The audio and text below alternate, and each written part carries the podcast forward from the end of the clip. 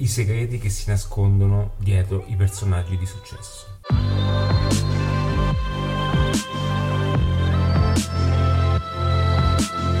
Ciao e benvenuto in questo nuovo video, io sono Ali di adattiva.net ed ho passato questi anni a leggere tantissime biografie legate a quelli che sono personaggi di successo, storie di successo e aziende che hanno avuto ed hanno un impatto importante. Quello che vedi dietro è il mio primo manoscritto, Un'altra chance, e mh, mm, puoi benissimo trovare quello che è un primo estratto all'interno del mio sito. Ma in questo video voglio condividere quelli che sono dei piccoli consigli che mh, ho scoperto attraverso quelli che sono appunto le tante letture le tante interviste che ascolto costantemente, quotidianamente, anche quando sono a spasso, ho sempre una cuffia o due cuffie che mi accompagnano attraverso discorsi eh, fatti da persone di successo. Io, a me piace molto guardare i personaggi di successo.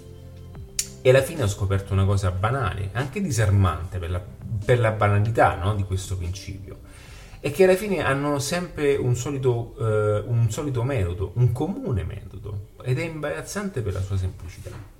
Quindi questo video lo faccio più che altro per dire che molte volte noi pensiamo che eh, le cose si nascondono dietro una complicazione, quando invece a volte sono eh, imbarazzanti per la loro semplicità. Allora la domanda che ti stai ponendo sicuramente è perché allora non tutti ottengono il successo? Guarda, ti risponderò con un'altra domanda. Due persone messe davanti ad una situazione simile, con delle stesse informazioni, con, me- con messaggi simili, con messaggi virtuosi, bene, queste due persone prenderanno una direzione totalmente diversa l'una dall'altra. Perché avviene questo?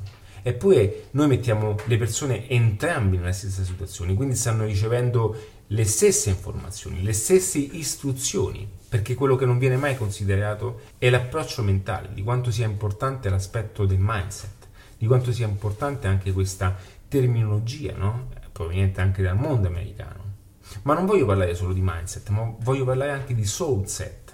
Che cos'è il soul set o la skill set? Adesso non so se dire la skill set o lo skill set, va bene perché è in inglese. Comunque, quello che voglio dire è che sono tutti piccoli cassetti degli attrezzi che vanno presi e vanno portati con sé e, e aprirli appunto nel momento giusto, nel momento ideale, nel momento in cui tu ah, necessiti di quella determinata, eh, di, di, que, di quel determinato set.